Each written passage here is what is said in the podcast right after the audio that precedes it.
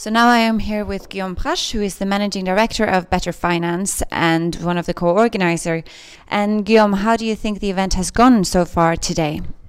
Uh, I was very pleased, uh, in fact, happily surprised because I think all the speakers were very interesting in their own field. You know, we had a, a professional financial analyst, uh, our partner CFA Institute. We had um, professions from uh, financial reporting, the accountants.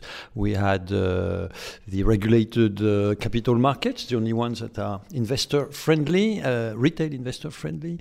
and so this was, plus, of course, we had the uh, expert of the commission, uh, members of the parliament. So I think my view was uh, I was impressed. There was a lot of uh, thought-provoking ideas, uh, facts, and proposals. And what are your main takeaways from today? I think the main takeaway is that everyone, uh, I think, is on board. Huh? Everyone knows that uh, it's a question of survival, especially for our children and grandchildren, and uh, we need to find the, the, right ways. And I think everybody has, is willing.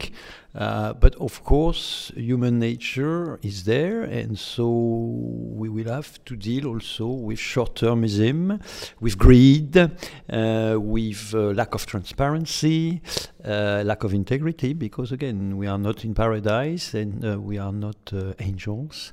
So I think, but if it's a coalition of goodwill, like public authorities, the Commission, the Parliament, uh, NGOs representing the people like us uh, as individual investors, uh, independent professional organizations. We should go there and we have no choice. We have to succeed.